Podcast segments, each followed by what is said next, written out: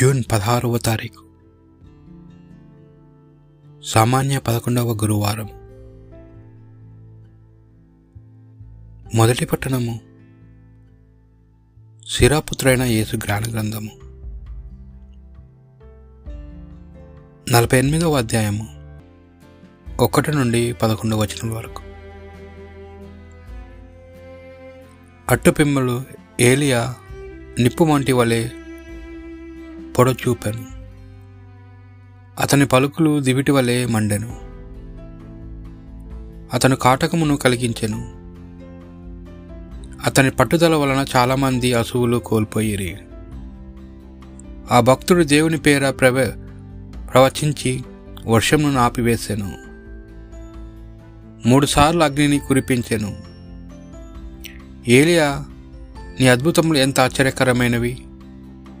అట్టే కార్యములు ఇతరు ఎవరైనా చేయగలరా? ప్రభువు పేరు మీదగా నీవు చచ్చిన శవమును బ్రతికించితివి. పాతాళమునందలి అతనిని వెలుపలికి కొని వచ్చితివి నీవు రాజులను సుప్రసిద్ధులను మంచము పట్టించినది. వారిని వ్యాధిగ్రస్తులను కానించి మరణపాలో చేసితివి. సినాయి కొంచెం మీద నీవు ప్రభువు మందలింపులను ఆలించితివి. అతడు శత్రువులను శిక్షించునని చెప్పిన మాటలను వింటివి. ఆ శిక్షను నిరూపించుటకు ఒక రాజును అభిషేకించితివి. నీ అనాయమయగా ఒక ప్రవక్తను అభిషేకించితివి. దేవుడు నేను మంటలతో కూడిన సుడిగాలిలో నిప్పు గుర్రములు లాగేడి రథమును స్వర్గమునకు కొనిపోయాను. నీవు నిర్ణీత సమయమున తిరిగి వచ్చి హెచ్చరికలు చేసేదనియు దేవుని కోపము ప్రజలక ముందే దానిని చెల్లాచెరదు తండ్రులకు కుమారులకు రాజు కుదుర్చిదవనియు ఇజ్రాయెల్ తెగలను ఉద్ధరించదవనియు లేఖనములో నుడువుచున్నవి నీ ఆగమమును దర్శించువారును ప్రేమతో జీవించి చనిపోవారును ధన్యులు. మనము జీవమును బడయుదుము. ఏలియా సుడిగాలిలో కలిసిపోగా అతని ఆత్మ ఎలిషాను ఆవేశించెను. ఎలిషా జీవించినంత కాలము ఏ రాజును అతనిని భయపెట్ట కాలదాయను. ఎవరునూ అతని లొంగదీసుకొన జాలరాయరి. ఎట్టి కార్యమును అతనికి కష్టం అనిపింపలేదు చనిపోయి పిదప కూడా అతని దేహము అద్భుతములు చేశాను జీవించున్నప్పుడు అతడు అద్భుతములను చేశాను చనిపోయినప్పుడు కూడా మహిమలు ప్రదర్శించాను. ఇది ప్రభువాక్ భక్తి కీర్తన. సజ్జనులను సర్వేశ్వని అందు ఆనందింతురుగాక. ప్రభురాజు భూమి ఆనందించునుగాక. నానా ద్వీపములు సంతసించునుగాక. మేఘమును తమస్సును ప్రభువును చుట్టిముట్టి ఉండును.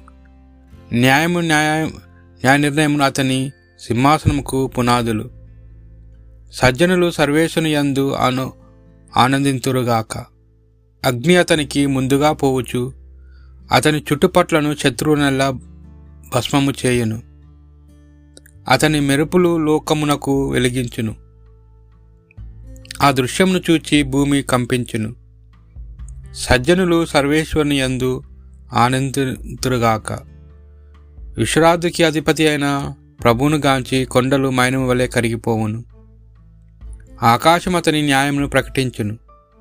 సకల జాతులను అతని తేజస్సును దర్శించును. సజ్జనులు సర్వేశుని యందు ఆనందింతుడుగాక ప్రతిమాలను కొను కొలుచువారు ప్రతిమలను కొలుచువారు విగ్రహ ఆరాధన వలన పొంగిపోవారు సిగ్గుతో మ్రగ్గిపోవుదురు ఎల్లవేళ్ళారా మీరు ప్రభునుకి దండము పెట్టుడు. సజ్జనులు సర్వేశుని యందు ఆనందింతురుగాక. పునిత మత్తయ్య గారు రాసిన సువార్త సువిశేషంలోని భాగం. అరవో అధ్యాయము ఏడు నుండి పదిహేను వచనముల వరకు. అన్యుల వల్లే అనేక వ్యర్థ పదములతో మీరు ప్రార్థింపవలదు.